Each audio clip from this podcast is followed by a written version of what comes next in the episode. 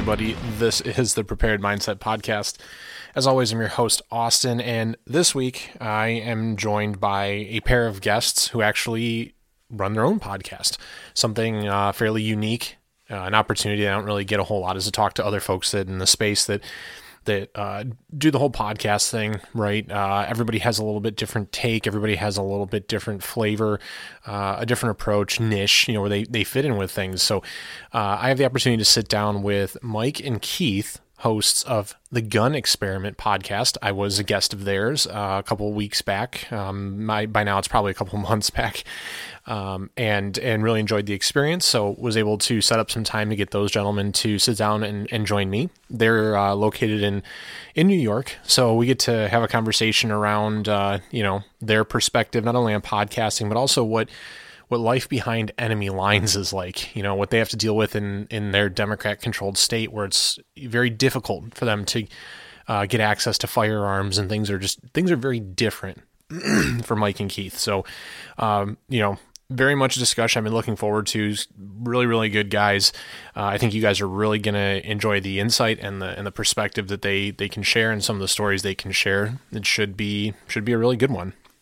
Um, before I get over to my conversation with Mike and Keith, though, I of course have to say thank you to our presenting sponsors here at the Prepared Mindset. First, as always, Midwest Gunworks. You guys, if you are looking to buy a handgun, you're looking to buy a rifle, head on over to MidwestGunworks.com. Use discount code Prepared Mindset for 5% off of your order. Guys, they have tons of stuff in stock from bolt guns to shotguns to ARs to Glocks, shadow systems, all kinds of different stuff. If you're working on building your own AR, that's fantastic. Let Midwest Gunworks help you guys finish your build. They have barrels, they've got full uppers, they've got lowers, they have parts kits bolt carriers, all kinds of good stuff, stocks and furniture. Again, discount code prepared mindset is going to save you 5% off of all of that. Let them take care of you. These guys have been in business since 1997 great family oriented company doing great work out in the community bringing parts and supplies to all of you. Head on over to midwestgunworks.com and check out what they got going on. Also I have to say thank you of course of course to my friends pierce Garrett and Jonah over at 100 Concepts. You guys head on over to 100concepts.com, see what they got cooking. Uh, I actually just got my hands on one of the Cloud Defensive Rein 3.0 lights, which they have in stock right now in Flat Dark Earth.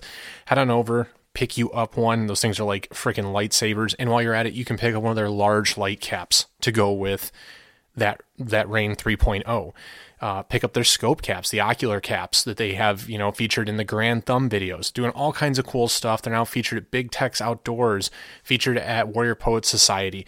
Guys, 100 Concepts, their motto is do good, be dangerous, live free. They are out there doing the real work. They are bringing awesome, awesome products to market to make sure that we are all more capable with our missions. Things like their helmet scrim, their pack scrim, they have Chemlight kits and Chemlight refill kits, and you know, talk to Jonah, and they got just a bunch of stuff in the works. Uh, I can't wait until you guys get to check out some of the things that I've heard about and seen. Uh, really, really great company doing all kinds of good stuff. Head on over to 100concepts.com and support those guys. Third, I have to say thank you to LARP Labs. John does outstanding work. He creates these just amazing. I don't know how he does it honestly. It's there. I mean, I do know that it's with a computer vinyl wraps for your lights, like your Cloud Defensive Rein 3.0 or your Surefire Scout Light or your Streamlight HLX. Vinyl wraps for those that are made out of the 3M durable vinyl that they use to wrap competitive rock crawlers has a three year shelf life. That's while it's outdoors, by the way. It doesn't leave any sticky residue, any gunk, it doesn't peel. You know, it's not just a total nightmare to put on. He even sets you guys up with an awesome discount code, Prepared Mindset. It's all one word. It's going to save you 10% off your order when you go to larplabs.com. Guys, if whether you need something for a handheld light, uh, rifle light, your your optics, your scope, whatever have you, uh, lasers, PVS 14, let LARP Labs help you out. If you're worried about painting your rifles, or even if you just want to try out a new pattern, head on over. Cheap monies, pick one up for yourself. Check it out, see what they have going on. Again, discount code Prepared Mindset is going to save you 10% off your order. And got to say thank you to our friends over at Active Carry, activecarrytec.com. That's tech with no H, Active Carry T C activecarrytec.com for all of your medical needs. Guys talk a ton about shooting here, and we talk a lot about survival. All of these things we talk about, medical is involved and tied into preparation at all levels with all of these subjects and topics making sure you have the right supplies and equipment to make sure that you're going to survive what you're going through, or even just to make sure you have those supplies to be effective when you come across some kind of tragedy or incident out in everyday life is crucially important. Head on over to activecarrytec.com. You can use discount code PMP10 to save 10% off your order while you're picking up tourniquets, chest seals, gauze packs. Maybe you're looking for a pre built kit like their Blazer IFAK or their Gamma kit something like their Guardian ankle kit, even. Again, PMP10 is going to save you 10% off your order. Guys, Active Carry has pledged to move to as many American made supplies and products as possible this year. They're out there supporting you, supporting the country, hooking up with that sweet discount code PMP10, 10% off your order, and helping you to be more effective and better prepared when you're out there in the world. Head on over to activecarrytec.com, see what they got going on, use their custom kit builder. Make sure your med is squared away. All right. So, as I said, I get to sit down with my friends Mike and Keith from the Gun Experiment. Should be a pretty awesome conversation. Without any further delay, any further hangups, I'm going to get us on over to my conversation with those fellas right about now.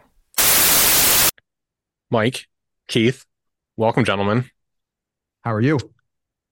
I am good. How you guys doing this evening? We're doing pretty good. It's uh, I realize that this is the first time I've been uh, up into Mike's house. Uh, his studio is uh, our studio is at his house, and it was during the daytime. I like came up. It was light out. I, I always feel like what we do up here is a dirty, dark secret. yeah, it does feel a little weird all of a sudden have like light out. Yeah, but we're doing yeah. good. How about you? Good. Uh, hey, uh, I'm on the right side of the dirt, so I uh, can't complain too much. No one wants to hear it anyways, right? That's yeah. true. Yeah, good attitude to have though. I, I always say when people ask me how I'm doing, I like to say, uh, haven't quit shaving yet. there you go. Yeah. Um, I'll probably use that one actually because I run out of that stuff with work meetings and whatnot. But uh uh so you guys, right, for anybody, you know, our listeners that may not be aware, you guys run your own podcast called The Gun Experiment, right? Correct. Yes. Well, Mike runs it. I just kind of hang out. Yeah, yeah. He comes in, talks, he makes a few jokes here and there. Yeah. But, I yes. mean, I uh, I don't have anybody like that. Um, but you know, the teamwork makes the dream work, right? And uh, as long as it gets done, I mean, I don't think. I mean, I'm sure you guys probably care, but you know, uh, as long as it gets done.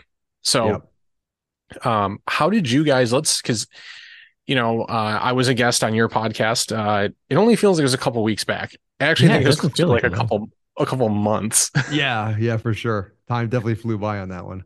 Yeah. So how did you guys uh what led you guys to to you know doing what you're doing? So I am intrigued with podcasting. Uh it's definitely my favorite medium. I I, I love listening to them. I love hosting one, producing one. And I wanted to do it. It was something I had wanted to do, wanted to do. And it just I kept putting it on the back burner. And then COVID, I think a lot of people found new things to do during COVID. And yeah.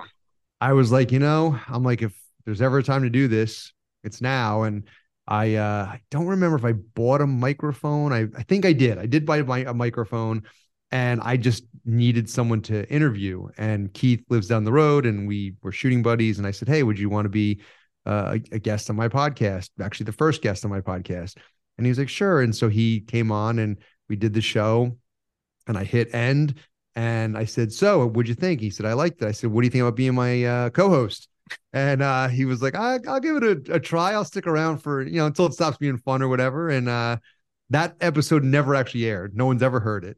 And so basically, he duped me. That's, how, that's how, I got here. hundred percent, yeah. And he so said he would stay until it stopped being fun, and he's been here for almost three years now. So, so it's like one of those deep fake like interview type things. Like what oh, was yeah. that? The Project Greenlight or whatever that Matt Damon and Ben Affleck did just to mess with people or something. Yeah, yeah, yeah, yeah, yeah. No, I mean it was a legit, legitimate interview, and I do actually have it. We always say like some someday it'll surface. We just don't know where and when. Yeah, we, we have to build something for fans that like they can work towards towards listening to it. Like that yeah. would be fun. Yeah, exactly. but it's got to be something big eh, because you know I don't even remember what I said at this. It's got to be horrible because like I'm sure I was not a good interviewer. I'm sure like it was like well, it's like me. Like I'm not really that interesting.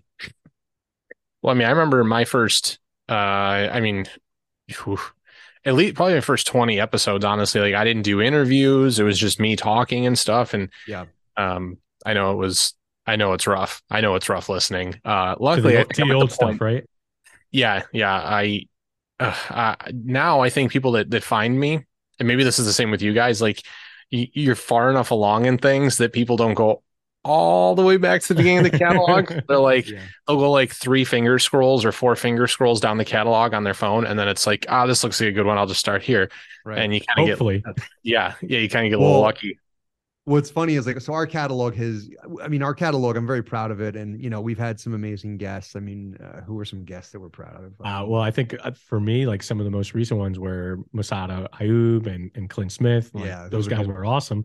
Pat, pat mcnamara is a big one like i mean there's a bunch of steve fisher so we've had a lot of like really great guests and i'm sure i'm We've missing Jackie Billings from Pew Pew Tactical. She's Yeah. one of my favorite hosts or uh, favorite guests. So we had all these like we've had all these great people but if you go like far enough back in the catalog like there's like like just friends of ours kind of you know and that's that's, That's like a true, Eric B. yeah and so like once in a while someone will will like uh you know you'll see that I've had a couple cousins on. Yeah, someone will have like listen to one, and I'm like, man, you listen to that one, huh?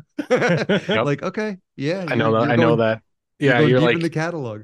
you reach and you reach and you try to like find I know I I, I was uh, fortunate I had like a, a friend of the family who actually spent like 30 years in the Marines and Marine Reserves and like deployed all over the world. I mean he was in Somalia like the week after Black Hawk Down went you, you know went down and everything um and all kinds of stuff in War on Terror and I was like oh would you like to come on my podcast so like that was like my that always I like to think that was my first legitimate you know Right. guest Mhm.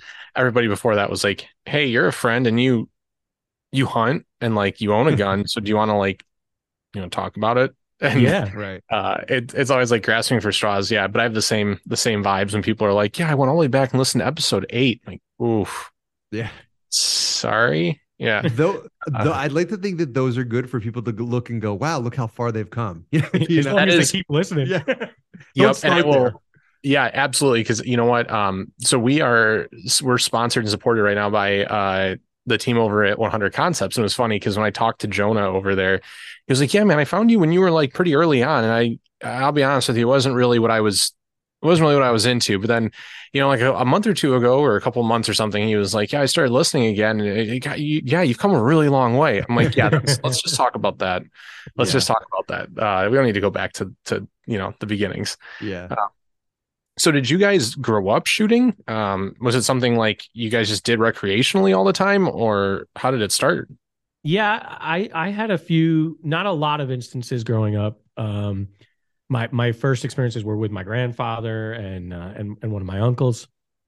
Um, and a lot of my family uh, did. I mean, we always had hunting camps and you know did things like that.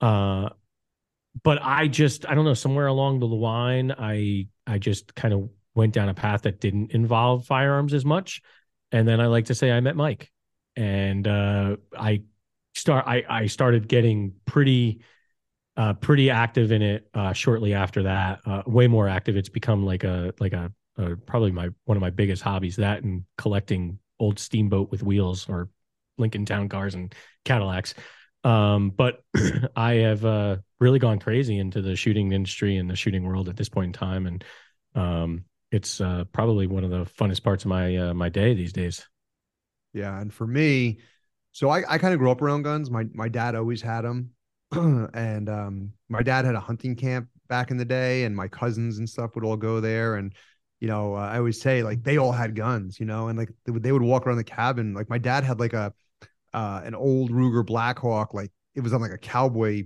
belt, you know, like it hung low, and he had like Yeah. the bullets on the belt.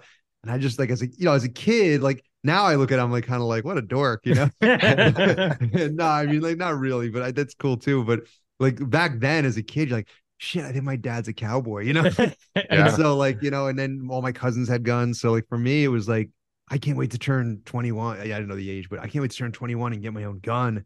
And sure enough, 21 came and I got my own gun. But I my you know my dad had got me a shotgun when I was a kid, and I hunted, and so I just was always around him, you know. And then I went kind of like Keith. I kind of got into the like the dating scene and more the I didn't say dating but well, yeah yeah, you know. but away. I will clarify that I was definitely dating.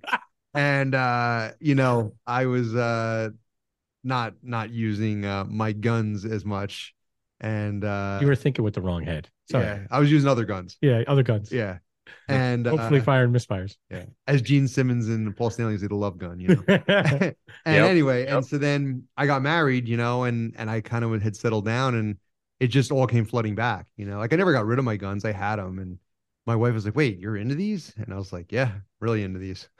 Yeah, surprise. Yeah. lu- lu- luckily, she's very supportive of uh of the lifestyle and and uh all of my hobbies. Both of our wives, luckily. Yeah, very lucky. Oh, lucky, that's yeah, that that's huge. Um, Yeah, for it sure. is huge. If you have a wife who is either just uh, oof, I, I I guess I have to choose these words carefully. Um, 'cause I have friends listening, but if you have friends, uh, you know, and, and or your own wife who is super liberal and hates firearms, or maybe is even just conservative but thinks that guns are unnecessary.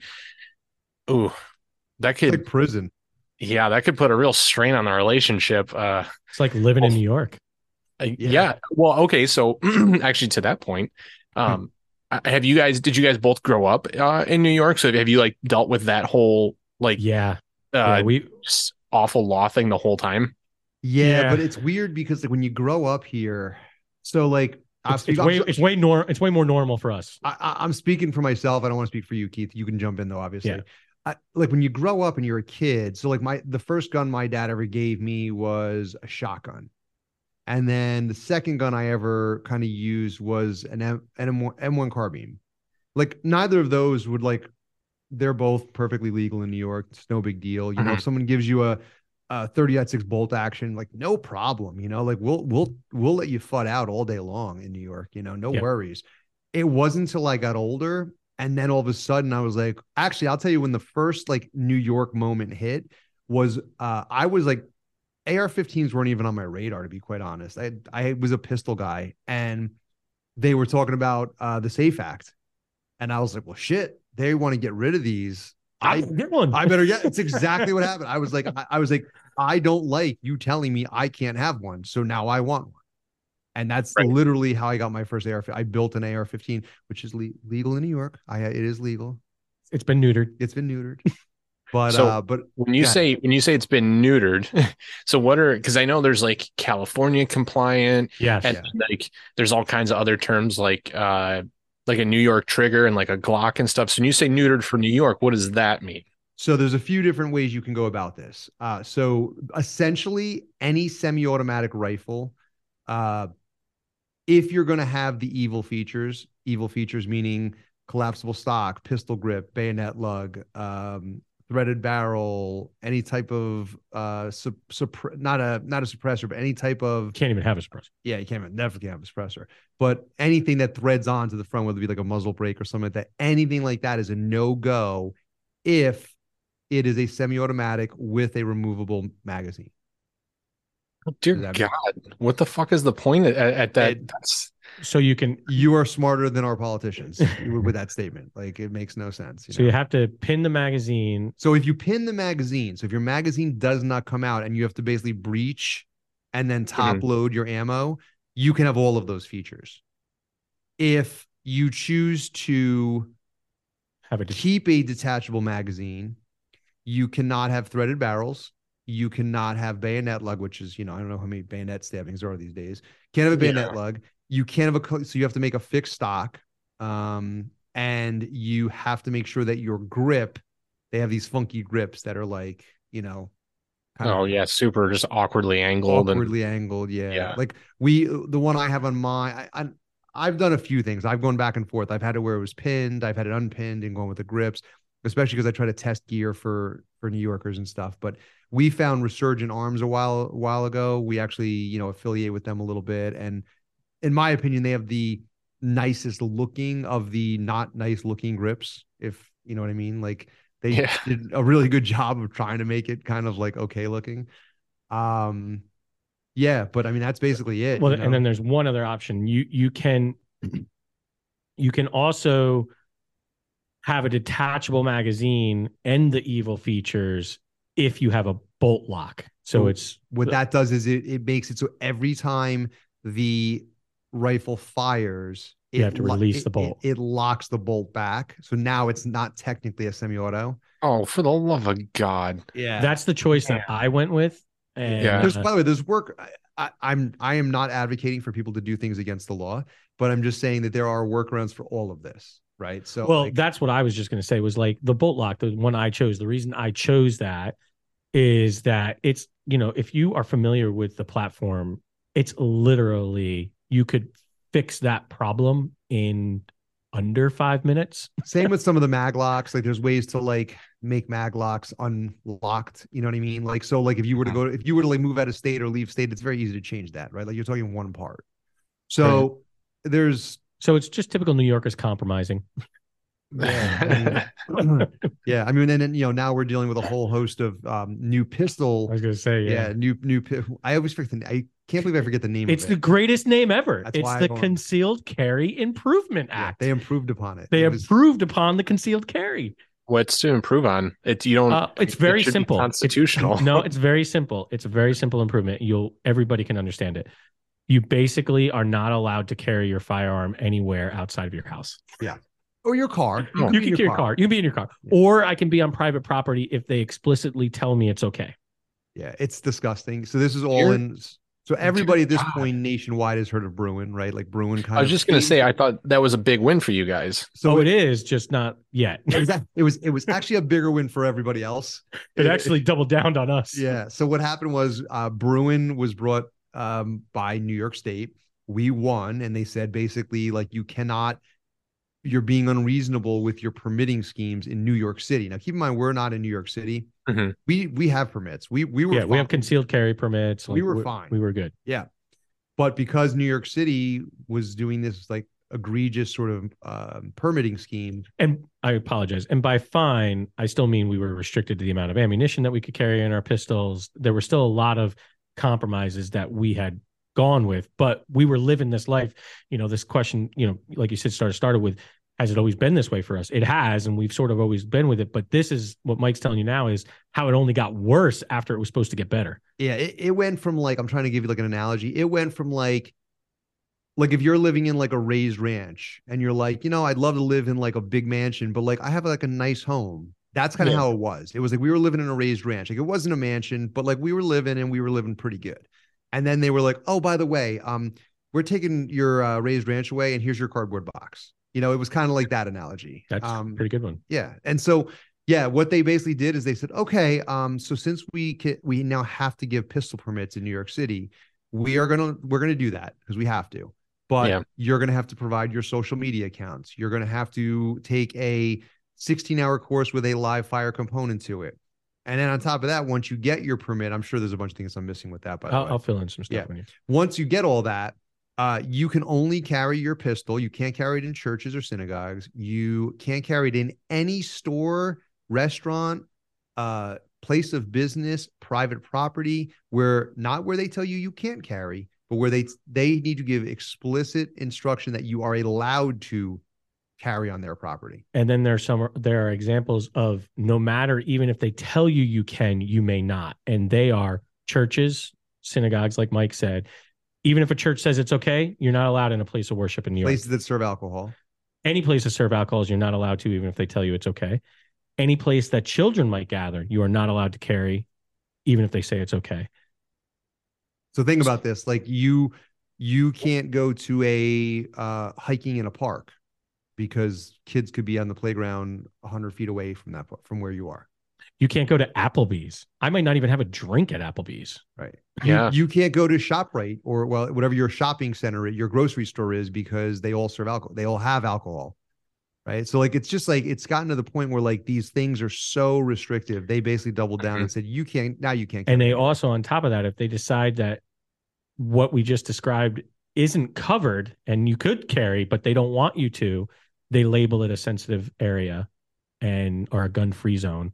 So they can they can just slap that label on basically anything that they don't. They're don't not want. supposed to. The Supreme But- Court said they well. couldn't, Right. but they just did. They did it. And now there's a lot of cases in New York, which, you know, Mike and I are very up and down about how we feel about this. We, we we're very optimistic some days and some days we're very pessimistic about this. Sure. but there has been a, humongous, a humongous amount of you know legal action that's been taking place, and we feel pretty good about the direction it's going. Um, the most recent development, without boring everyone with you know too much details. I feel here. like we're a depressing interview, by the way. I hope. Well, this No, is this the is- positive thing. I think this Yeah. part is, you know, the most recent where we're at right now is these cases are kind of been stalling out. New York's been typical fashion trying to delay, delay, delay.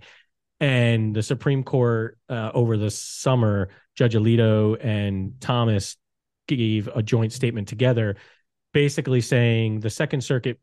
And I'm I apologize to the Supreme Court justices. I'm going to boil this down to a really high level. And uh, but basically, the two of them said, "Get your shit together. You know, you need to make a decision on this fast, and we will make a decision for you if you can't. We trust that you can get this done, but it needs to be done soon." That's that's good to hear. I mean, we I thought it was bad here in Michigan uh two and a half years ago, really when we were kind of in the throes of lockdown and and uh Wayne County, which is where like Detroit proper is located. Um concealed carry permits, not like your concealed carry permits, like actually you can carry outside the house under your clothes and everything, like Yeah. about where you would actually encounter danger. Um, they were actually having uh, wait times, uh, not not to get your your permit, to get the appointment to go to the county clerk to submit your paperwork to get your permit. The lead times were at nine and a half months Wow. and that was a it was a pretty big issue here. Um, yours still sounds worse though. Um, Oh, it's it's rough. It's I mean, it's it's gotten this newest the Improvement Act is really it's bad. the worst part about it is what, what I one of the sayings I say on the podcast a lot is it's created a law abiding criminals. You know, it's created Yeah. people that now, you know, and I'm not when I say this for anyone that's listening that, you know, could get, you know, upset about what I'm about to say. I'm not saying I do these things. I'm just saying this is what I think and some New Yorkers that I've talked to have done and are doing where they would never carry before because it wasn't right to carry, like their kid's football game or you know The a post the office, post office is a good example you know or Mhm. even like you know just places where you just normally wouldn't carry it's made them feel like well i'm breaking the law in a place i would carry so why don't i just carry all the time and just break the law all the time? And when i say break the law that's where that law abiding criminal part comes in. It's like they feel like it's very clear based on the way the supreme court has ruled that they're able to do these things regardless of new york's laws. So if you're gonna Yeah. Yeah, like I, I can kind of elaborate on a little bit. I, so the other day I was in a place and I was just kind of minding my own business. I wasn't, you know, I was just sitting there and there was a sign on the wall. I had never seen it before. I've been to this place multiple times, but it's I had never seen the sign. It was like an official, like had New York State seal, and it said no firearms, shotguns, or rifles permitted on these premises. didn't it say knives too it did not say knives. oh, okay And what made me laugh about it is I'm sitting there and I was not carrying, uh, actually, but I was looking at the sign. And I'm going, okay, let's just say that I knew that sign was there and I was carrying. I said, you know what? I'm going to do the right thing. I'm going to put my gun in my lockbox in my, in my, my truck and I'm going to Mhm. come in because I want to do the right thing. And I'm thinking, what did that accomplish? I was not going to go in there and be a threat to anybody, but the guy who is going to be a threat is not going to care what that sign says. So it's just so backwards in terms of thinking like, you know, these areas are going to stop people from it's doing the, it's harm. the like the thinking of it is like well if they do it we'll have something else to charge them with you Yeah. know or yeah, we'll have something else to hold murder wasn't accountable. already bad enough. yeah Yeah, yeah, yeah. yeah, exactly. And you know, it's funny because I so people like so we are a New York based show, but I don't consider us necessarily a New York show. And what I mean by so that is wait, we- are you are you saying that you don't identify as New York? yes, I do Yes. not identify as a New Yorker. I would love to say I'm a Southerner, actually. um, I I feel I always say I feel like I was meant to be a Southerner. I was just born inconveniently in the North, you know. Yeah. Northeast. But um, you know, we, we have we try to like cover topics all over. Like we covered the uh, Taqueria shooting in Texas. And we we try to cover everything. We try to we talk a lot about even training and and uh not necessarily even you know training for new york things just training in general exactly like I mean Uh, we had we've had uh guests on from Texas, right? And like yeah uh, we oh we recently Jim's Goon Life was uh, from Texas, right? Yep. And then I think a Mm-hmm. Jared from uh, Jacksonville we had on recently a police officer who was uh, shot in the line of duty. Right. So we don't we don't like, but we I do I do find that we wind up like going off on these tangents about the shit that's going on in New York. We live here. because we live here. And what I Mm-hmm. always say to people is like, it's so easy to be like, well, you know, like I can tune this part out because it doesn't really involve me. And I always say, but like we're like a cautionary tale. Like you actually should listen. If you're from Texas and Yeah. you're not listening to what I'm saying or what Keith is saying, it's like, man, you really should be because Well, don't because- think it can't happen. Yeah, because we, I think we, and I say, I, I say we as uh, part of the 2A community, or we as even uh, a country, have gotten to the point where we take this like this attitude of, well, yeah, it's just one little law, and then two years later, well, it's just this other little law, and the Well, that's problem the compromise is, that I was talking about earlier. Yeah. That's how And- we got here. it's just like a slow erosion of your rights. I mean, uh, yeah, I mean, um, if you look at the last, if you go back a hundred years from like the 1920s uh, all the way up till today, you know, uh, there's been like nine. I think I, I went through and did research and like counted. It's probably more because I did that when I first started the podcast, but like nine major pieces of legislation that were building and adding restrictions to to gun owners things like the NFA uh, and things like that. There's only been three incidences of this across uh, the last hundred years. We've actually gained any of those rights back, and that's counting the expiration of the Clinton era assault weapons ban. So that's why I have a real problem when having conversations with people, and they're like, "Oh, well, it works. They do it in Europe. They do it in New York. They do it in California. And how come you know it's fine there?" And it's like, well, it's it's not fine actually. It's actually pretty Right. fucking bad, you know. Uh, but that's fine. You believe what you want. Like you think we're just afraid of losing our rights, and well, we are. And here's a hundred years of proof. You guys have no problem throwing it out there for things like women's rights or slavery, whatever. I mean, that's that's probably a pretty hot take, but like that just goes to show you that you look at yeah, we are afraid of what happens over that much time. Yeah. Yeah. Eh. So we had just had this conversation. I think it was with Peter on our last episode. I think we we had discussed the um, shooting in Tennessee, uh, the school shooting, Yep. and I, you know I was saying like that really that one really hit home. I mean they all hit home, but that one for some reason it just kind of hit me in the feels a little bit. And I have kid young kids, and I was just saying like I don't know how much more like you know you have your like super super far left people who they just don't like guns They're they never going to change. they're never going to change but like i'm talking about your average could be conservative could be um independent could be like kind of like a moderate liberal the um, majority of America. right right the the, the middle ground right Yeah. and i'm like i don't know how much more of an appetite that like all three of us are, are going to be like listen that is horrible but we know we're not the problem so i'm not Mhm. giving up my guns but that middle that middle ground i don't know how much more of an appetite they have for these kinds of things especially when the media keeps just bombarding them and painting Yeah. the gun as the problem right like we know it's not the gun right like how many people do you know that have AR-15s and guns and high capa- high capacity magazines. I'm using air quotes here. Like, and they're not the problem, right? It- their guns are not the problem. It's the mental health situation. I and I hate using that because it's like a catch-all, but it certainly is a problem, right? Well, when you start looking at some of the people that carry these out, and they have, you know, and I'm not, uh, I've said this before, like I'm not anti-gay rights or any of that stuff. I mean, like my opinion, you want to live your life however you want to live it. Like, hey, God bless, man. Like it's it's like a foundational thing of this country.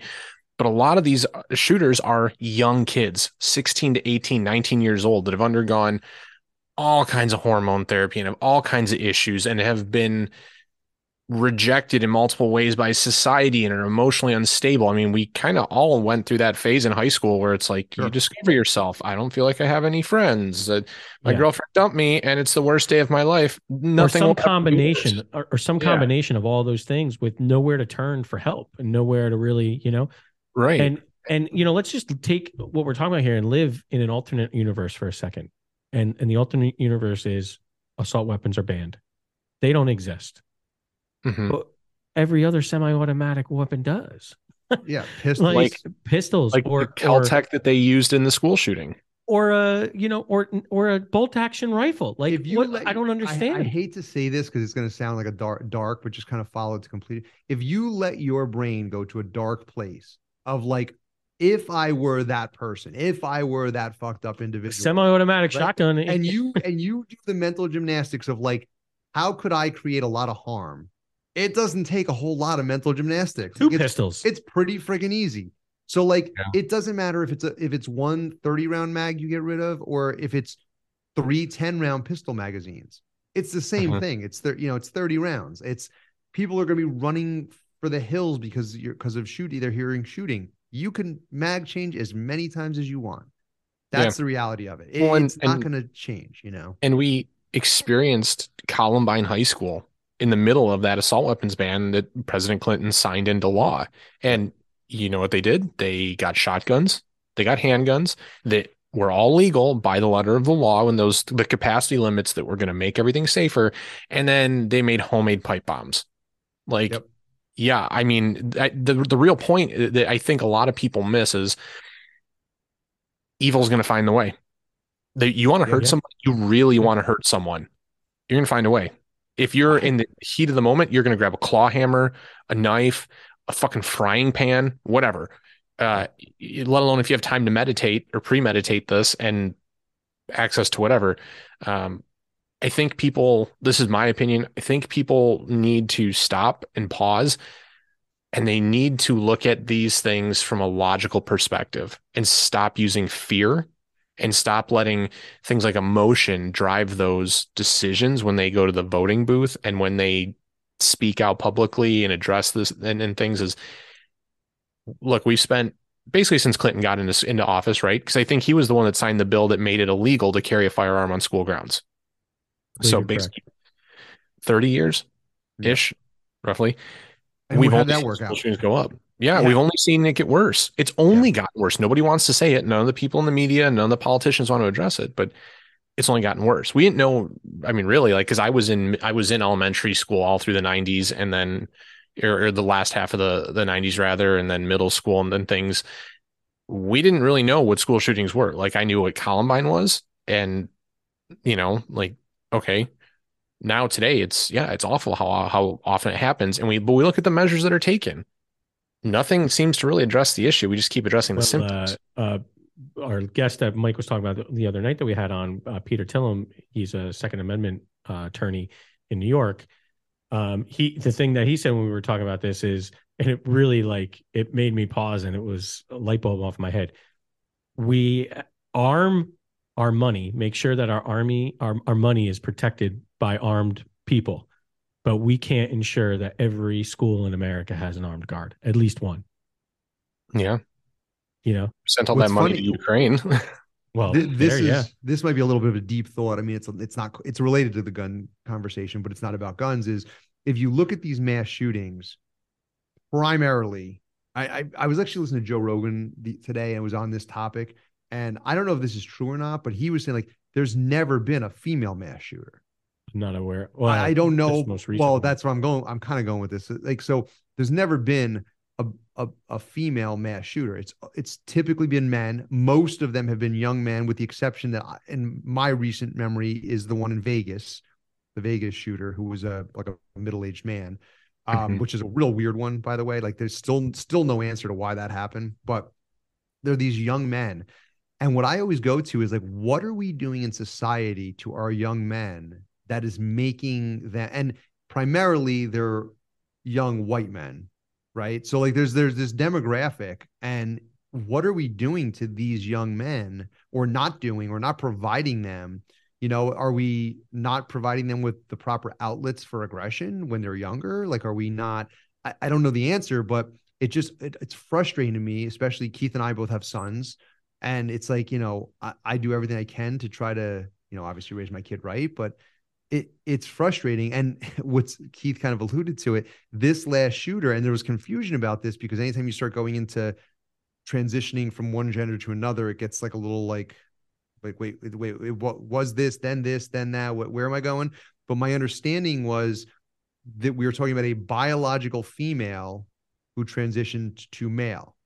And I couldn't help my mind went to this like place where I was like, she wanted to be a male so bad she was going to prove that like you know men shoot up schools, so I'm going to show you how male I am. Like you know, like I know that's Oh, like a terrible. that. I know it's terrible, but I'm like, it just it's uh, because again, Joe Rogan was saying like Well, the fact that just this, to correct the, it, this would be the only it is female. it isn't since Okay. 1982. There's been there's been four female mass shooters, still very low. still very low in comparison Yeah. to 135 male, and there's been two male and female combined together, two Okay. shooters, one male, one female, or multiple than that. So Yeah. very very low number though. Very low numbers. very low numbers. Yeah, and it's it, it. I mean, I I think it's a. s- I mean, it's definitely a societal issue more than just addressing uh, the firearms component of it. You know, um, I don't. I don't know. I, I don't think it, we- none none of the three of us here have have the answer. And if we could fix it, I'm sure we probably would. You know, uh, but I I- I'll tell you, you know, you start to look at some of these things that weren't there when we were growing up. Social media, Yep. Oh, for all the, uh, you know, and I I teach uh, as a side like hobby gig type thing. I teach like high school uh, drumline. You know, so I'm in my my alma mater high school fairly regularly. You walk around, you see stuff on the walls and uh, anti-bullying, uh, you know, programs and uh, uh, policy on bullying is posted by the main office and things. And we're we're very as a society today in the last at least the last 10 years it's probably longer than that uh, are very like I would say even hyper focused on addressing the bullying issue in person. You know, I have never. I mean, it, I've never wanted to punch people in the face more than I have in probably the last six years because people are so. And, and part of it is it got worse when we all got stuck at home.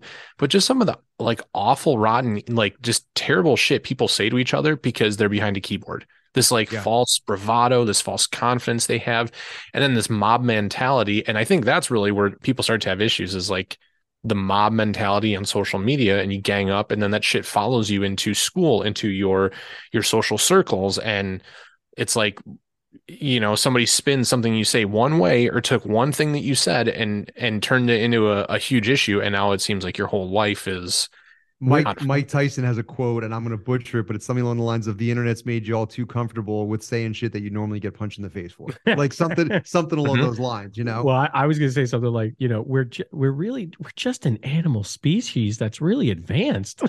like we just we're still just a bunch of animals. Like Hey, you you know, know- no Yeah, but- matter how you look at it. but you know what's funny about that? some is people I- need a punch in the mouth Yeah, you say that, and and I generally generally agree with you. But the problem is, is the fact that we've advanced so far that we actually can be these animals without actually having the interaction. Yeah. So there used to be, and I, mean, you know, I'm taking this back like to Two thousand know, years ago. yeah, right. There was sort of like a, a pecking order, and you kind of Yeah. knew where you stood, you know, and you maybe challenged the the the the natural natural order a little bit, and either got put in your place or you you bumped up a notch. Now you can be online and you can say shit. Sometimes sometimes I read we- stuff and I'm like, God, I want to respond to this, and I'm like, Mhm. "Eh, it's not worth it. It's just not worth it. I'm gonna stay out of this, you know. So I do have a question about your drumline side gig. Do you have Yeah. like drumline battles like the movie? Like do you actually like okay so uh i get that question a lot um why no. not? I think it's a cool Uh, movie. I would want I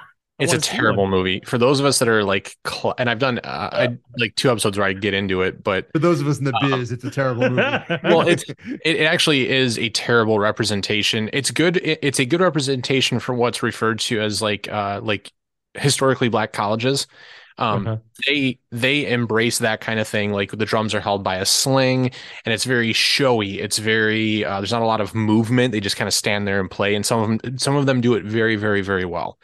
Um, for what I was uh, involved with when and what I teach now, um, there's like we call them carriers. So there's actual like things that, most high schools have now where they uh, they the drum almost appears to be like free floating in front of them, and it spreads the weight across their shoulders and their chest and their hips um, and uh, it's very methodical and it, it's core style is what it's referred to versus traditional style, which is what you would see in the movie Drumline. Do people get into it because of the movie? I'm sure. I feel like. Um, some people did back in the day. Um, Yeah. and then I think there was like a VH1 like Drumline the movie two, which was actually worse somehow. Um, the drumming was actually better because it was like 15 years later um but the story was worse and the filming and everything was worse the casting was i mean nick cannon was still there so it was still pretty awful um uh yeah so it's it's a different world um so Got it. yeah i mean it's not exactly we don't really battle though No. All right. No battles. No bad. um but yeah, okay. So like, let's that's maybe that's a good point to to pivot uh, a little bit here because Sure. I wanted to ask you guys with what we were talking about before with a lot of the laws and the thing like the modifications you guys got to do to your your your rifles and your handguns and things like that. From a training perspective, how does that? How do you guys approach that? I mean, maybe personally, or, or maybe your community there in your in your area. I mean, you see a lot of these videos of guys running around, running and gunning, and not only mag dumps, but you know, mag changes, which oh, I is magged them. not a thing. You know, like how do you guys, uh, how do you you build and develop those skills given those like Yeah. unique parameters? I I can only speak to our area, but I would not so like you look at like some of these places in I keep saying Texas, but like even California. California is another really good good place in terms of this.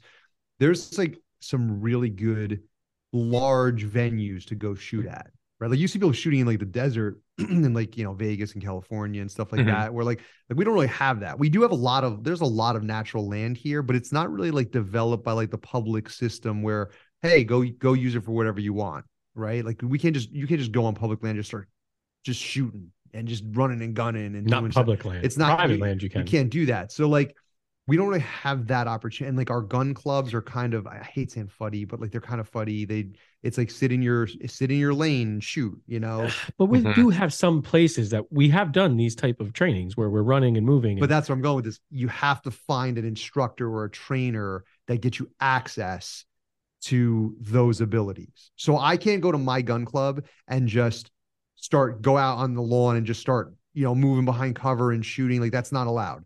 But if I if we hold a a class where they're now closing down the range house and they're opening up the, you know, opening up the field to basically do this type of training, it's a different story. And like, so that's even, we train a lot with um, onsite firearms training is the training company we train with. They, they do stuff all over the country, but uh, they're based out of New York. And uh, we went to one where they had access to a rifle and pistol club and they just set up targets and they set up barrels and we were like, you know, using cover and we were doing different movement drills. And, but it's because it was run, it was almost like pre planned that way. yeah, you can't just show up and start doing it. Yeah. And then as far as like the magazine limitations and things like that, like just pack more mags. Yeah. Yeah. God, that's. I mean, it sounds like an like I, I thought it was bad enough here because we do, believe it or not, struggle in at least like the greater Southeast Michigan area around Detroit and stuff. There's not a lot of places to go and train.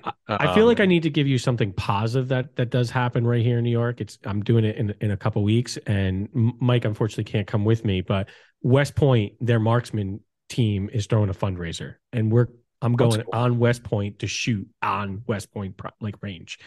You know, like that's, that's in New cool. York. That's, That's pretty cool. That's pretty cool. Yeah.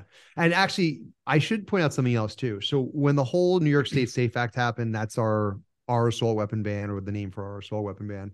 Mhm. they had a grace period and there was a, a window where you could register your firearm and you could keep all the evil features. You could keep the detachable magazine. Like you could keep an unneutered AR-15 essentially. Okay. Okay. Um, it was wildly unsuccessful. Um, I mean, I, do you know the do you know the the rumored number? I think it was less than ten percent, but let me see if I can find it. Yeah, it's like a, it was a very low percent of people who did right. Who, who the, uh, allegedly based on sales, less than ten percent of the people, I think, actually. So wait, uh, it, registered. so it, you oh, so you'd be able to keep all of your features and everything, but you just have to register it and on that and- rifle. So it's how you could keep buying rifles, but on that right, any rifle you owned, you could register it, and you could keep all the evil features, and you could keep a, a detachable magazine and all that good stuff. So it was a very low number that did it, to my understanding. Mhm. But keep in mind, Actually, it was less. They say it's about four percent. yeah. So for so Wow. I mean, so now think about this. That means there's a lot of AR-15s Over out a there. million, about a million firearms in New York State, state met the law's assault weapon criteria, but only forty-four thousand were registered. Okay. So that means that there are unless unless they sold them out of state, which is possible, all of those million people, it's a lot of guns to sell out of state. Um it basically means there's probably a whole lot of people out there that have AR-15s that are not neutered in this state, right? Like I'm just speaking like logically. And so I have gone to classes where I have seen people with an AR-15. It looked to me like it was a regular old AR-15. I didn't notice anything different about it. Right, magazines were being dropped, but I don't know. Maybe they maybe that was one of the 44,000 that registered. I have no idea. Like it Yeah. very well could be, right? I'm not saying it was and I'm not saying it wasn't. So there's sort of this in my opinion, there's sort of this like civil disobedience, kind of like live and let live. And I almost want to say Well, the reality is the majority, vast majority of, of, of New York is is red. Yeah. You know what I'm saying? So Yeah. like even like even arrests that have been made with like safe act arrests, a mm-hmm. lot of it is like stuff that there was like a bigger crime and they tacked that on there. You know, he also had I I don't know if I've heard of anyone that just was like minding their own business and they got jammed up on a safe act, you know. So Yeah. it's a weird thing. It's like it's like you're trying Well, to follow the law. Everyone's trying to do the right thing, but clearly a lot of people are are not registered. It's just a, it's a very it's a it's a real quagmire. You know, it's a real mess. When I- Quagmire.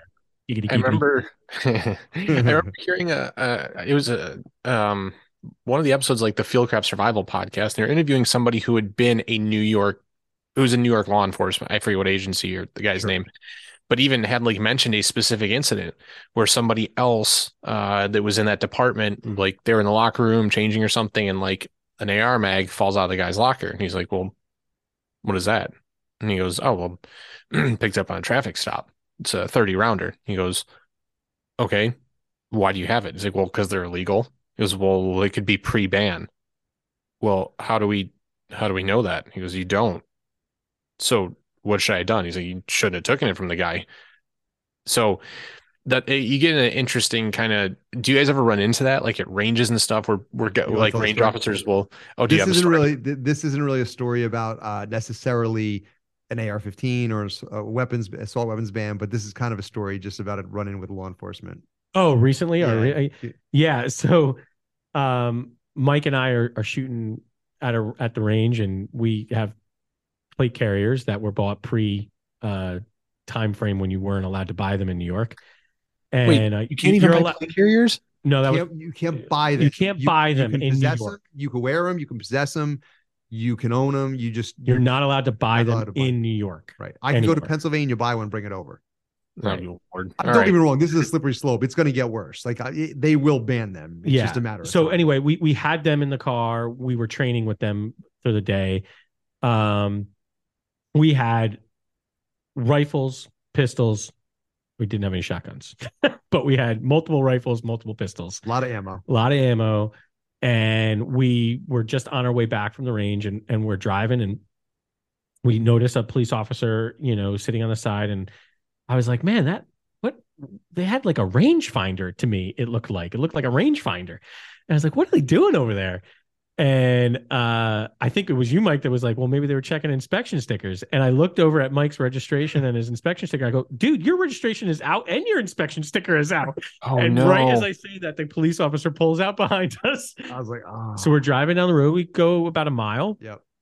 and he pulls us over and uh guy walks up to the left uh partner woman walks up on the right and i'm just we had the windows down i'm just sitting there with my mouth shut like all the stuff was in the back seat, tinted windows. Yeah. I was carrying appendix. You, were i was probably carrying appendix. yep. And uh the police officer says um you know why i pulled you over? Mike says yeah i just noticed no no registration no uh you know no inspection. He goes ah and he goes the cop goes yeah from august. This is like it's it, it was february oh my god. So then he goes, "Where are you coming from?" Right. And and Mike goes, Well, we're coming from, you know, the gun club. And he put he he, he jerks and he puts his hand on the gun on the gun. He goes, You, you got any firearms in there? oh, for the love of God. Jo- Jokingly, it was joking- jokingly. It was it was it a hundred Oh, percent.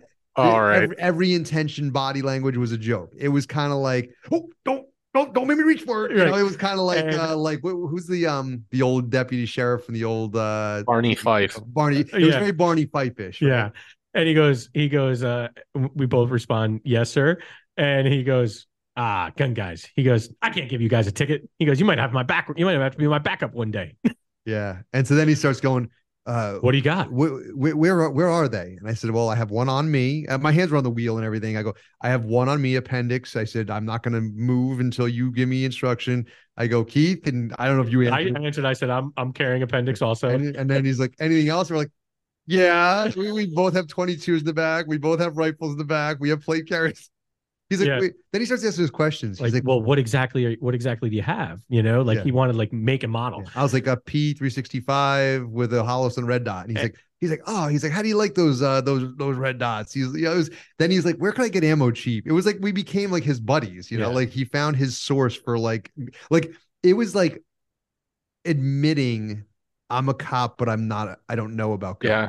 A lot about guns. Not that Yeah. he didn't know about guns. Yeah, I just don't want to say that. yeah, I don't want to say that, but it, more so that like he kind of was like, you guys sound like you know a lot about guns or you're really into this. Like, can you tell me where I can get some good ammo or cheap ammo and that kind of Yeah. stuff? And it it was a great experience. experience. Like, it was definitely positive, you know. But um, I think different departments act differently. I was gonna say I don't know that that would happen everywhere. yeah, And this is uh, a small town department.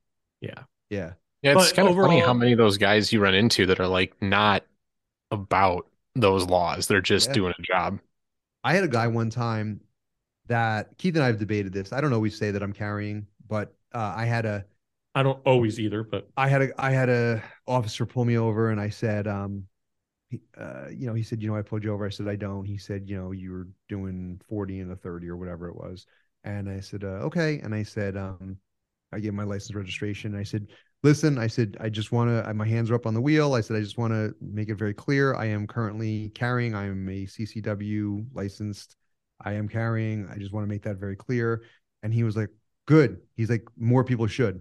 And I was like, cool, you know, and That's so awesome. and uh he did not give me a ticket you know and so um anyway you know i think a lot of cops are are very supportive you know and i'm sure there's plenty that are not but uh i i think i if i had to guess i bet you more are than aren't well, we we we've talked to a, a lot of law enforcement on the show. We have a lot of friends that are in law enforcement in New York, and I mean, most of them are pro gun. You know, Yeah. they're they're um, some of our local sheriffs have come out in in opposition of of these laws and said that they're not going to you know enforce them. And you know, we we appreciate those guys and and we appreciate you know that that uh, perspective. I mean, the idea that I you know should feel that I have to you know call and wait for someone to protect me is just not what I want to do as an American. yeah I, I'd like to be responsible for that by myself. Yeah. Yeah.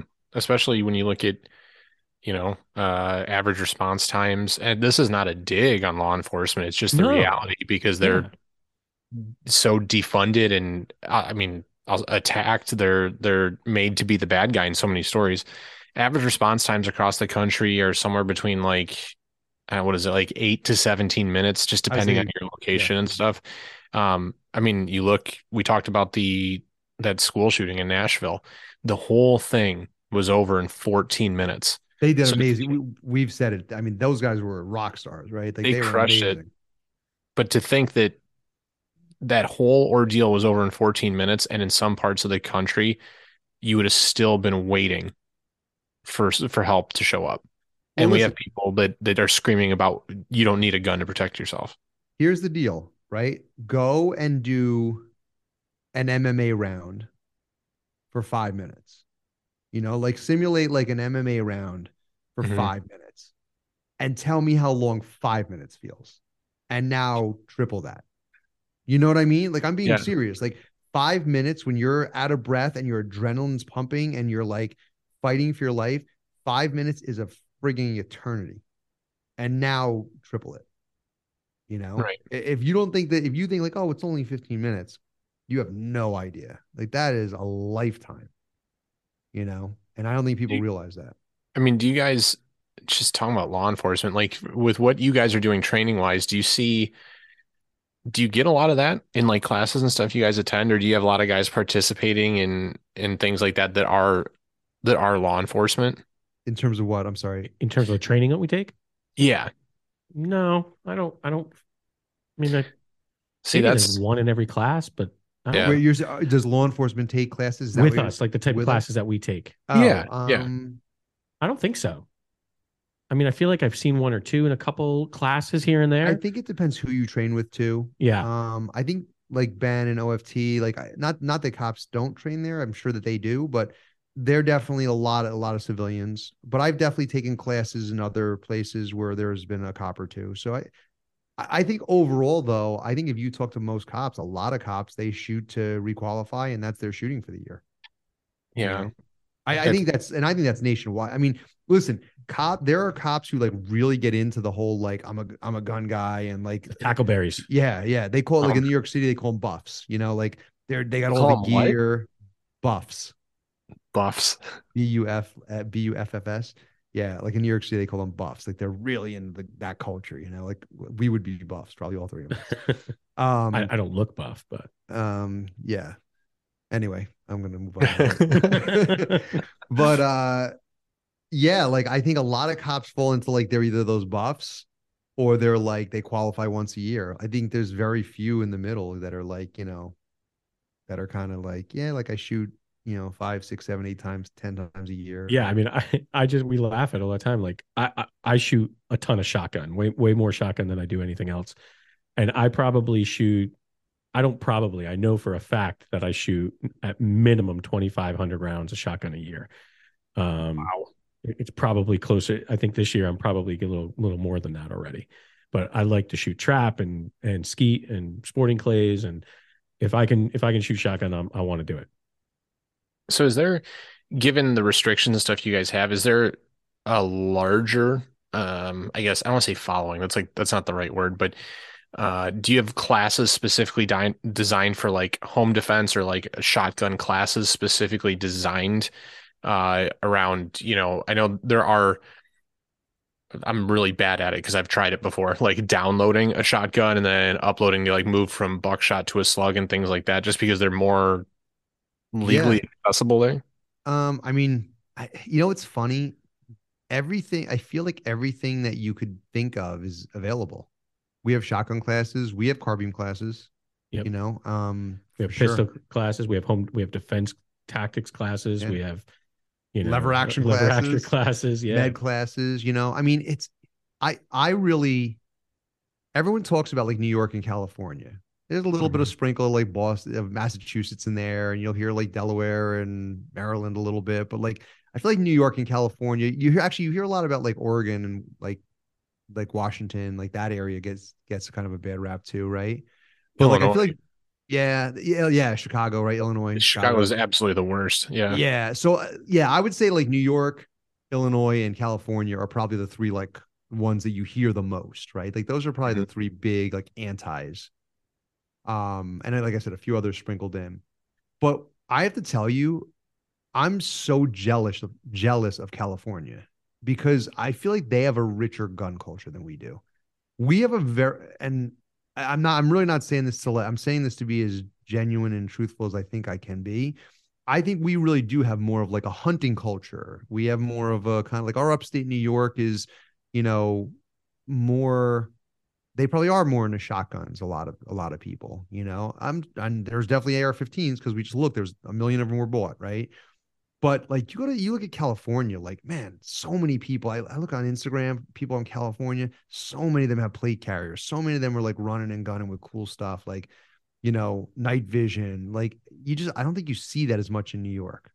Maybe it's just my perception but i mean do what do you think keith I think that's a. I think that's a fair fair perception. I Yeah. I, I think I agree with that. I kind of feel like New York is like it's very divided into like there's the city and you have that sort of like of metro yeah that metropolitan and then you have like this sort of like rural kind of like Yeah, like for your listeners, we had a bear in our neighborhood last night eating garbage.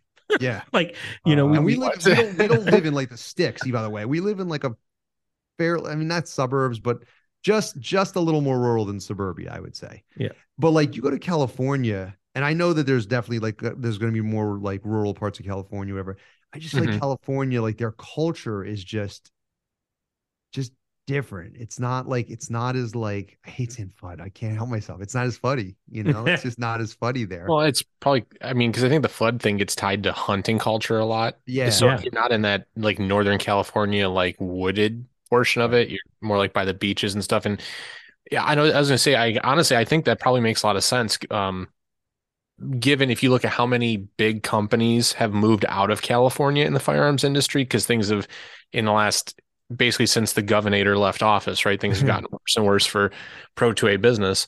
Um, you see some really big like Glock store. Glock store is huge. Yep. They were in California. You right, know, but they were in California. That's the point, right? Yeah. They were well, there. right. Yeah, because they had that culture, and I and it's probably all tied together. I'm sure uh, the movie industry, you know, with those armors and stuff, that's got to be part of it, and uh, the open space that that is easily accessible if you drive. If you're in certain you know places, you can drive out to the desert and be able to Yeah. shoot some portions of land and stuff. Um, yeah, I mean, because we what you guys are describing for New York sounds an, an awful lot like Michigan. We have a lot of hunting oriented shooters. Yep. And then there's like a giant divide between between the FUDs and uh those of us that like myself that are more in the uh I hate using the word tactical. I know. It There's sounds so these douchebaggy. Yeah, you're like, I'm an I'm a tactical shooter. Like, oh really? Are you? Like I but yeah, you know, if you had to use a word, it's probably tactical. Do you know Uh, what word I like using instead? I like the word practical shooting. Right? That's it kind of applies yes. to like everything, right? It's like you could use it for home defense, you could use it for hunting. Like it's kind of like it's practical for many purposes, and it rhymes with tactical, so it kind of like, kind of like lends makes you Yeah. think that way. I just wait for one of those people like, well, I would argue that it's more practical to go hunt and provide food for yourself. Like, okay, well, I'm not doing this with you, but yeah, sure, whatever you want. And Uh, listen, I I- listen, I am a hunter. You know, I do hunt. Um, you know, I bow hunt, I gun hunt, but I'm definitely not a FUD. I'm like the last thing from a FUD. Um, I don't like anything with wood on it. and I'm not the even opposite. an AK. God, Nah, I don't even like AKs, man. I, I'm I'm a very simple dude. Like I I have the same calibers, and like I just want the same guns. Like I would rather have like five ARs like built different ways than have like a bunch of different stuff. And, I, and I want one of every caliber. yeah, yeah. I I, I only shoot nine millimeter. Uh, I mean, I have a 380, but like I never, I don't, I don't know why I have that. I just if I could give it away, I, would- I would. But I should not do a buyback, you get more than it's worth. I should, Yeah, I should. I, that's that's very true. Actually, I might actually get more than if I actually sold it. You would So anyway, five hundred bucks that goes for. That's really? Yeah, you get five hundred bucks for that thing. That's what I'm gonna do. If it wasn't so anti-gun, I would do it. Anyway, Well, they're giving you money at least. and then go buy another. Yeah, gun. I Go buy another gun. yeah, you could reinvest that into another gun or like, yeah. well, I would say like a suppressor, but you guys can't have those. No, Um, That's a could- genius move.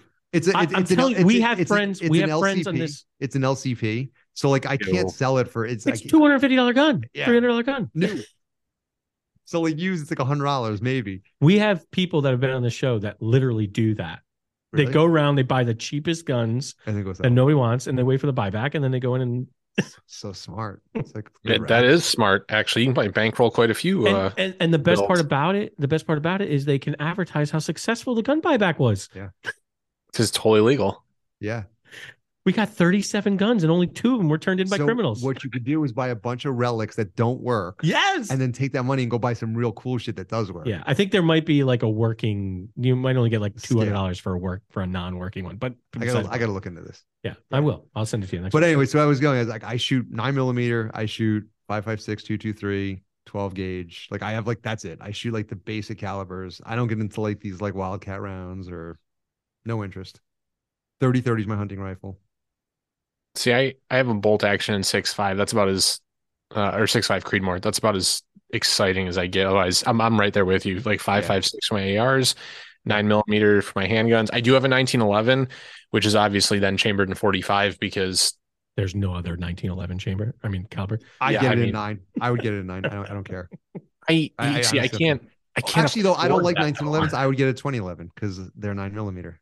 but I want a good one. And unless I'm like going to get the Springfield Prodigy, which I've heard Yeah. very mixed reviews on, I um, you know, I, I just I can't. You know, like if I if I, if I get a 2011, like I want to get a good one. I want like a staccato Yeah. or something. yeah. Even those these days, they're not. that's like that's like the entry level. That's that's Yeah. starting, you know. Like I mean, the Mhm. prodigy is probably the lowest, right? But Yeah. like after Yeah. that, it's jumps to staccato. That's your your next point, you know. Yeah. and I- so you if I were gonna go long range, like same thing what you just said. If I, I we want to do long range at some point, but uh I would do six point five, and Mhm. that's it. That would be that would be the cal- that would be another caliber, but. Like basically every platform I use, I get in the same caliber. Every pistol I buy is nine millimeter. for for one purpose, one caliber. That's it. I'm very pragmatic. Hey, honestly, it makes it easy. You don't you don't you don't get any of those like horror stories you see on Instagram of guys like accidentally loading like 300 blackout into one of their 556 mags or or Yeah. something goofy like that. That is a an actual fear of mine and why I haven't I haven't built like a 300 blackout upper because I have a suppressor. In all fairness, if I had a suppressor, I might go. I might do 300 blackout. but like, there's no reason for me to have one. You know what I'm saying? Like, I don't. I can't Yeah. get a suppressor in this shitty state. So like, why would I build a gun that I don't have a purpose for? You know? That's yeah, what they no, want, I Mike. mean, They want you to not build something because you don't have a purpose for it. yeah, you should do it just to stick it to the man. Just to stick it to the man. All right, you sold me. You convinced me. So they you guys can't you can't get a suppressor at all? Like No. not, not even like that is one of those things that like Listen, is a no go. Mob movies were started in New York. There are many. Mm-hmm. W- there would be way too many people sneaking around at night killing people silently. It, it's not mm-hmm. allowed. Listen, I'm Italian. I find it very racist. It is racist. It's so racist. It's it has nothing to do with killing people silently. It's more comfortable to shoot. I'm I'm gonna call our local representative. You could try I'm- that. I'm gonna say, listen, I know that all the mob movies have silencers and it's scary, but as an Italian American, I find that extremely racist and culturally biased and insensitive. Oh, I might try it. Hey, you know what? With uh, with today's political climate, you may actually get some traction with that argument. They don't care about Italians. You kidding me? No, no, no. Just the I'm offended and and Oh. personally I'm being attacked and uh, uh, as a. I like that I said. I like that I said. I like that I said. They they don't care about Italians, and you're like, oh no no no, I know that. You, you didn't like you didn't you didn't double down. You were like, yeah, no, nobody cares about you guys. Nobody nobody cares about you. Hey, listen, as a motherfuckers. I am well. I my my mom's uh, side of the family is Mexican. Nobody is more marginalized right now than us. Like they're trying to build walls to keep us out. We're not. We're not. You know, taking to the streets and burning shit down. We're just like, all right, we'll we'll build a tunnel or something. We'll figure it out. We're gonna be here one or the other. To, to be fair, I am. I am very anti uh, illegal immigration because we came, you know, the family came here legally. But I do think it's very funny that you never see the Mexican people outraged about trying to like keep us out. Yeah. Yeah. I actually like you ever think like, man, I wish they would build a wall around me and just like let me live and be in peace and harmony. like, Yeah. just like wall me in, man. You know? Shit, yeah. Leave me alone. I don't I- like people. Did I hear something the other day? I thought I heard something about Texas talking about seceding from the union. I hear that. I feel like that comes up. All No, but I, like I feel like it was like I- someone proposed. I, I never believe it's gonna happen, gonna but I just just thought I heard something about that. Maybe. I mean, They, I that's in isn't that in their constitution? I think that's part of their like state constitution. It seems like they're always the one that threatens it. Um, yeah. I wouldn't be surprised if it's in their content. You know. I will call my father-in-law. He lives outside Houston. I'll ask Okay. him, like, "Hey, man, how you doing? You should know about this, right?" Listen, they're turning more purple day by day. You gotta be careful. Uh, yeah, that's a real. Uh, talking to him and and to other people that are in Texas, it's a real concern because of the, how shitty things were in California, economically and otherwise. They emigrate. They being the filthy Democrats, and they like you know like vermin spread out and turn all the red states purple. And But what I never understand about this is if everyone's leaving that, so like New York's the same way. We, I think we're actually the number one state in terms of people leaving.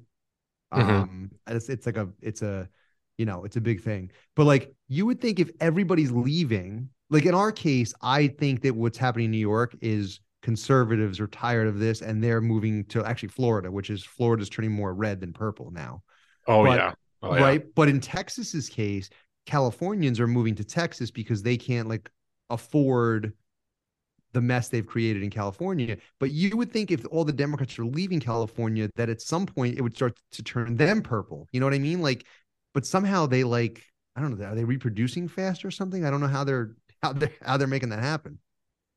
Well, they do live off the system, statistically speaking, so they are probably having more children that you and I are paying for. Um, but my theory, this is me personally, is when's the last time you had a conversation with a liberal? Like not not somebody who's liberal leaning, like a real, like a, like a real liberal, where you could throw facts at them all day long and prove that everything they're doing is wrong, and they said, "Yeah, you're right." Yeah, never. It's not. Yeah. Doesn't. It, it doesn't happen. It's like a unicorn, right? Yeah. So they're leaving California because what the Republican people there are doing isn't working and they're sick of it and they don't like being marginalized or fill in whatever their whatever the hell the reason is. So it's not because of their policies failing, it's because of this other fill in the blank reason. So they're gonna go to what other state where things are good. Usually a red state because we It tend, I say well. because I'm a conservative, we're more successful in business. We don't, you know, argue over how to dress ourselves and hair colors and things like that. Literally, the word conservative comes to mind. We're conservative with our money. We're conservative with our right. Yeah. Like it's we are We're- conservative. Exactly, where life is good and they come here in droves because things are good here and cost of living is low, and then they vote in the uh their their elected representatives who shift policy and then give it 10 15 years and hey look now all we those lose Texas, we're in you. trouble. If we if we lose if we if they get New York, California, Texas, forget it. That's yeah it's over. that's game game that's- set match. Well, then, yeah that's uh, uh then- every major election right there Yeah, then uh, Ben Franklin's last constitutional convention speech would be true. we love it. You have a you have a fact over there. I feel like you looked up something about it. I did look up a fact about Texas if you if you really want to Yeah. hear it. What do you got? So Yeah. they um they broke away from Mexico in 1836 and they were a republic for like 45 years or so. Uh, no, not even um somewhere around there. But they were annexed by the United States in eight, in 1845. And then after the Civil War, which uh, came after that, that that established that no states can succeed from from the Union. Um, in 2009, Rick Perry, governor of Texas back then, joked about Texas maybe succeeding, and then in June of last year, at the Repu- at the Texas State Republican Convention, uh, they adopted a platform urging the legislation to put a referendum before the people of Texas um, to determine whether or not the state should uh, reassert reassert its status as an independent nation. So they talked about it at the convention, but Yeah. it didn't really go anywhere. It Okay. sounds like Okay. so they don't. It's not in their constitution though. They can't just.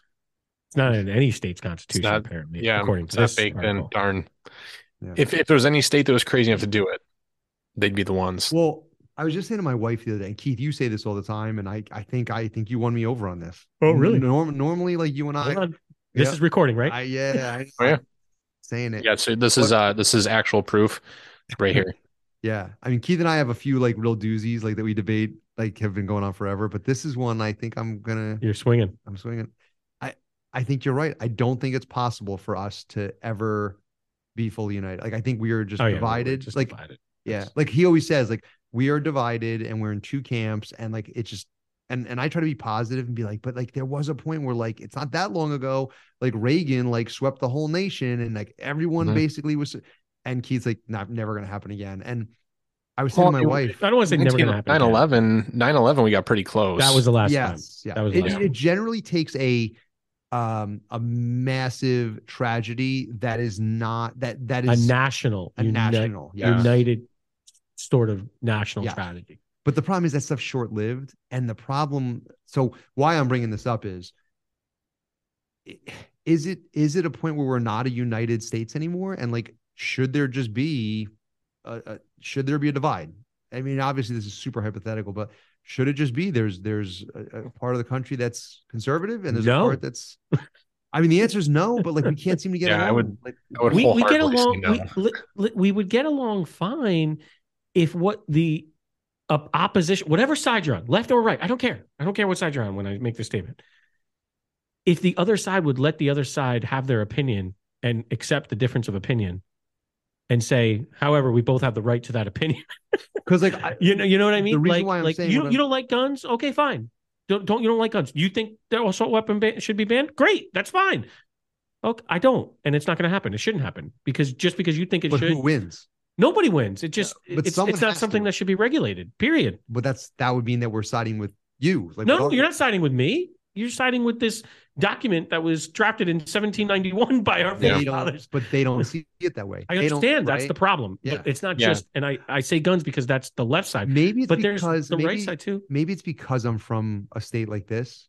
But like, eh, so when I say like, obviously, I'm not saying I want like the United States to like divide. But what I'm saying is like, I want nothing more than to go to like Florida, where I mean, there's a bunch of states, but like, I want to go nothing more than to go to a place where like the people that I live around pretty much see eye to eye with me. And by the way, like, there's gonna be people who have some thoughts that I'm like, whoa, that's a little, that's a little out there for me. But I'm tired of living in a place where like I can't even talk sometimes. You know, I'll be in a place where I'm surrounded by people. It's not just firearms. Yeah, oh, it's everything. It's everything. It's everything. We can't And- have a natural gas stove going forward. Yeah. And so like you get to a point where you're like, I just want to be around my people. You know what I mean? Like, and you find yourself for those of you that don't live Wood burning fireplaces? Holy shit. that's like oh sorry, I don't know if I can swear. That's gonna like that's gonna ruin everything. You can definitely swear. Um, uh, yeah, I think, you know, that it's almost like we thrive on it. Does it ever get to the point where you feel like people are just looking for something to argue about and be divisive about? Yes. I It gotta can tell be you, I gotta tell you, the, the, the older I get, I was just saying to someone the other day, older I get, I've always been someone who keeps like a pretty small circle of friends. Like I don't need hundreds of friends. You give me a, you know, half dozen good friends. and Give me I'm- four quarters instead of ten dimes. There you go. Um, so like, but the older I get, the more I find myself being like, I'm just like, I don't want to go to party. Like, I never want to go to New York City. My wife would be like, You want to go to the city? No. Hell no. yeah. Hell no. Maybe a Yankees game. There used to be a time where I enjoyed it. yeah. Oh no, me too. I was single. Yeah. And even then, I really, No, I gotta be, I gotta be honest. Even then, I didn't like it. There- I, I was So- never a big city. Do you just do you just not enjoy the Yankees anymore because you're sick of winning? Is that what it is? Uh, th- there was times not too long ago where I enjoyed going to the city. really? I had a friend who lived in Queens, Forest Hills, and I, I went to see Tom Petty at, at Forest Hills Tennis Stadium down there. Yeah. You know, like there there were times where I enjoyed walking around the city. Now with these new, you know, with the bail reform and and people yeah. getting out of jail unless you commit, uh, you know, a classy felony. I'm not a city you're in a person. Begin, prison. I'm not a city person to begin with. You know, like we, when my wife and I have been to quite a few cities, and the joke is always, is this a Mike friendly city? You know, like, and there's some cities that I navigate well, and like, I'm like, these are typically smaller cities, you know, but New York's my, we said this the other day, New York is my least favorite city by far. I mean, you could take me to Boston, you could take me to New Orleans, you could take me to anywhere. I'm sure Tampa. I've never been there, but I'm sure anywhere, anywhere. Sure, like, damn. Go to Clearwater, hang out with Scientologists. yeah. Is that a thing? Clearwater, yeah, Really? yeah, really. Florida. Yeah. Know that. Well, I mean, I, I think so. Yeah. I mean, what's not to love, right? No state income tax. Fuck. Weather's great most of the time. Got to deal with some hurricanes every once in a while. That's my retirement plan is to have two houses, one in the mountains, one on the ocean. If you can get a lot of snow, go to the ocean. Get in a hurricane, go to the mountains. That's actually a solid. That's a solid plan. I should start so. working on that. Yeah, Get my- oh, I, I am. Up my Right. uh, 401k contribution to put me in a better position. Yeah. There might be a day where you can't outrun it. Maybe, but you know what you said? You said Clearwater. That's one of the areas I was like looking for the beach part. So Oh, it's a beautiful area, but they're Scientologists. Weird to me. They're weird, right? I, mean, think yeah, but it's- weird. It's no worse than than living in a community. It's got like a bunch of like uh, Mennonites or or Amish people or something. You just you leave each other alone, and it's usually like Are they pro gun? No, I don't Scientologists? so. I don't know. Look that up. Well, I I don't know. Honestly, I don't know. I would say if I had to guess, I would say no because a bunch of people in Hollywood are Scientologists, and everybody who's in Hollywood hates firearms unless it's in a movie making them a shitload of money. Do you ever So think that's not true therefore- though? You ever think that that maybe isn't true? That what that actors don't I think guns. there's more. I think there's more actors who own guns and are for are sort probably like quasi pro gun than you think. They just can't talk about. It. Probably they just yeah they can't because then they get canceled and then their livelihood's gone and then they have to live like the rest of us, which is You, can't do I, that. I feel like you can tell the true pro gun versus the true anti gun people by their status. So what I mean by that is like, um, uh, I guess, I guess they don't Chris have. Pratt. uh, Chris Pratt is too big to cancel, so therefore he can Mhm. be pro gun, right? Or Right. Keanu Reeves is way too big to be canceled, so he can be pro gun. So like those guys are genuinely that's who they are. Well, but And the same. Keanu is just like a super nice guy. Like he's Oh. a great human. Like who the Yeah. fuck's going to try and cancel him? You'll lose no matter how you go. Yeah, agreed, agreed. But then the same goes for the others. So like someone who is like a super high profile actor and is anti, like they're not faking it. They don't need to fake it at that level. You know what I mean? So if someone's like a total monster A-list actor and they're anti, they're probably anti. It's that sort of like just below superstardom that I feel like they have to kind of tread a little lighter. Maybe I'm wrong. I don't know. Yeah. No, I mean it makes sense because you're trying to get to that next step. You're like you're precariously perched on that that like cliff of either falling into, you know, like the D list, absurd, you know, like when nobody knows who you are, obscurity, uh, Yeah. or you know, climbing up to the top tiers of Hollywood. Something makes that sense. surprised me though, like The Rock, I could have swore The Rock would have been like a pro gun guy.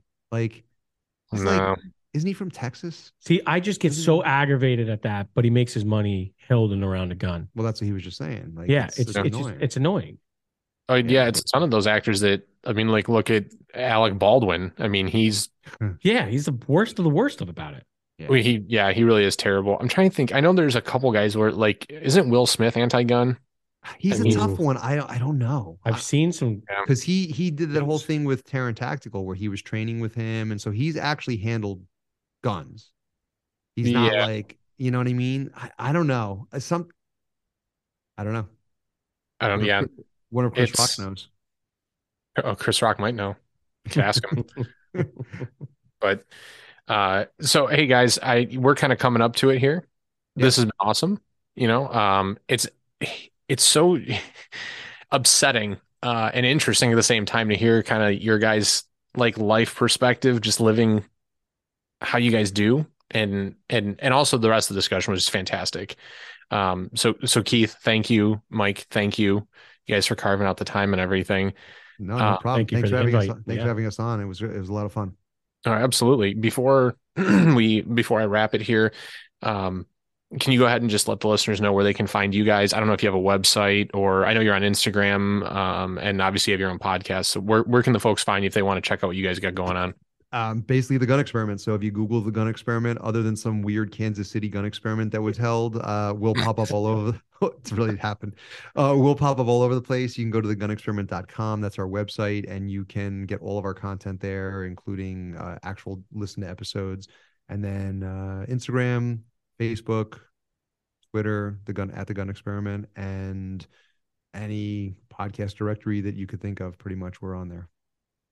That's it. Awesome. Awesome. So- Again, thank you guys both. And Yeah. Thank you.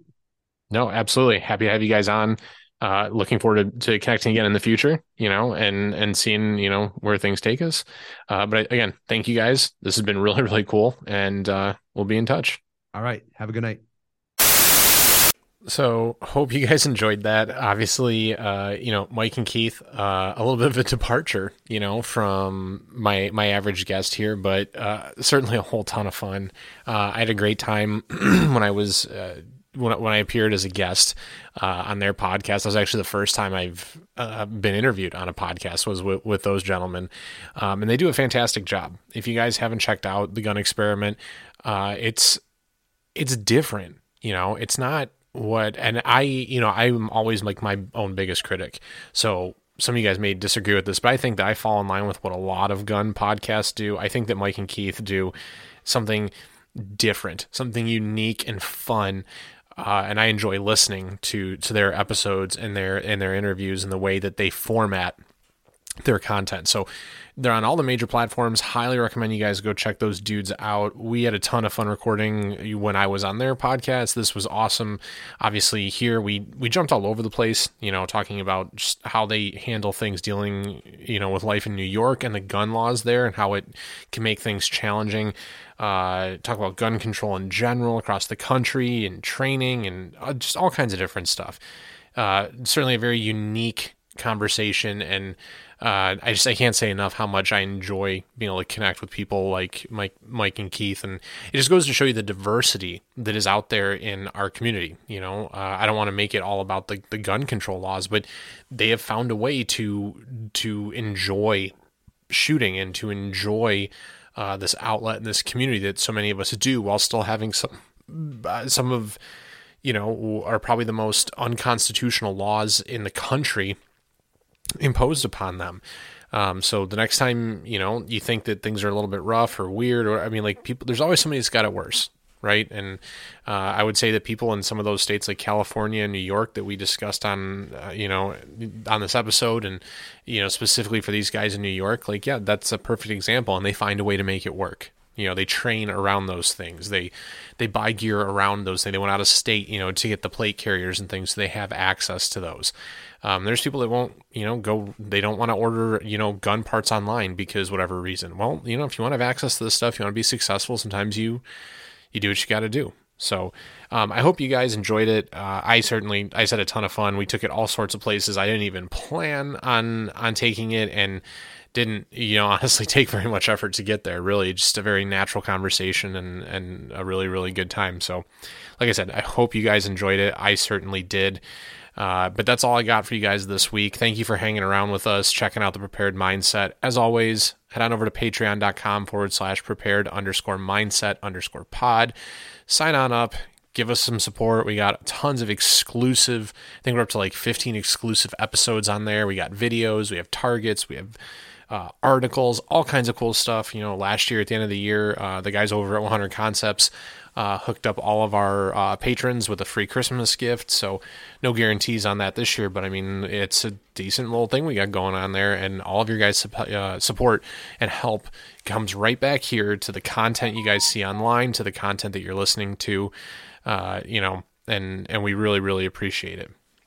But I, I, you know that that's that's it for me for this week's episode. That's all I got. Until next week, I have more great content coming at all you guys get out there, hit the range, work hard, train smarter, and be prepared.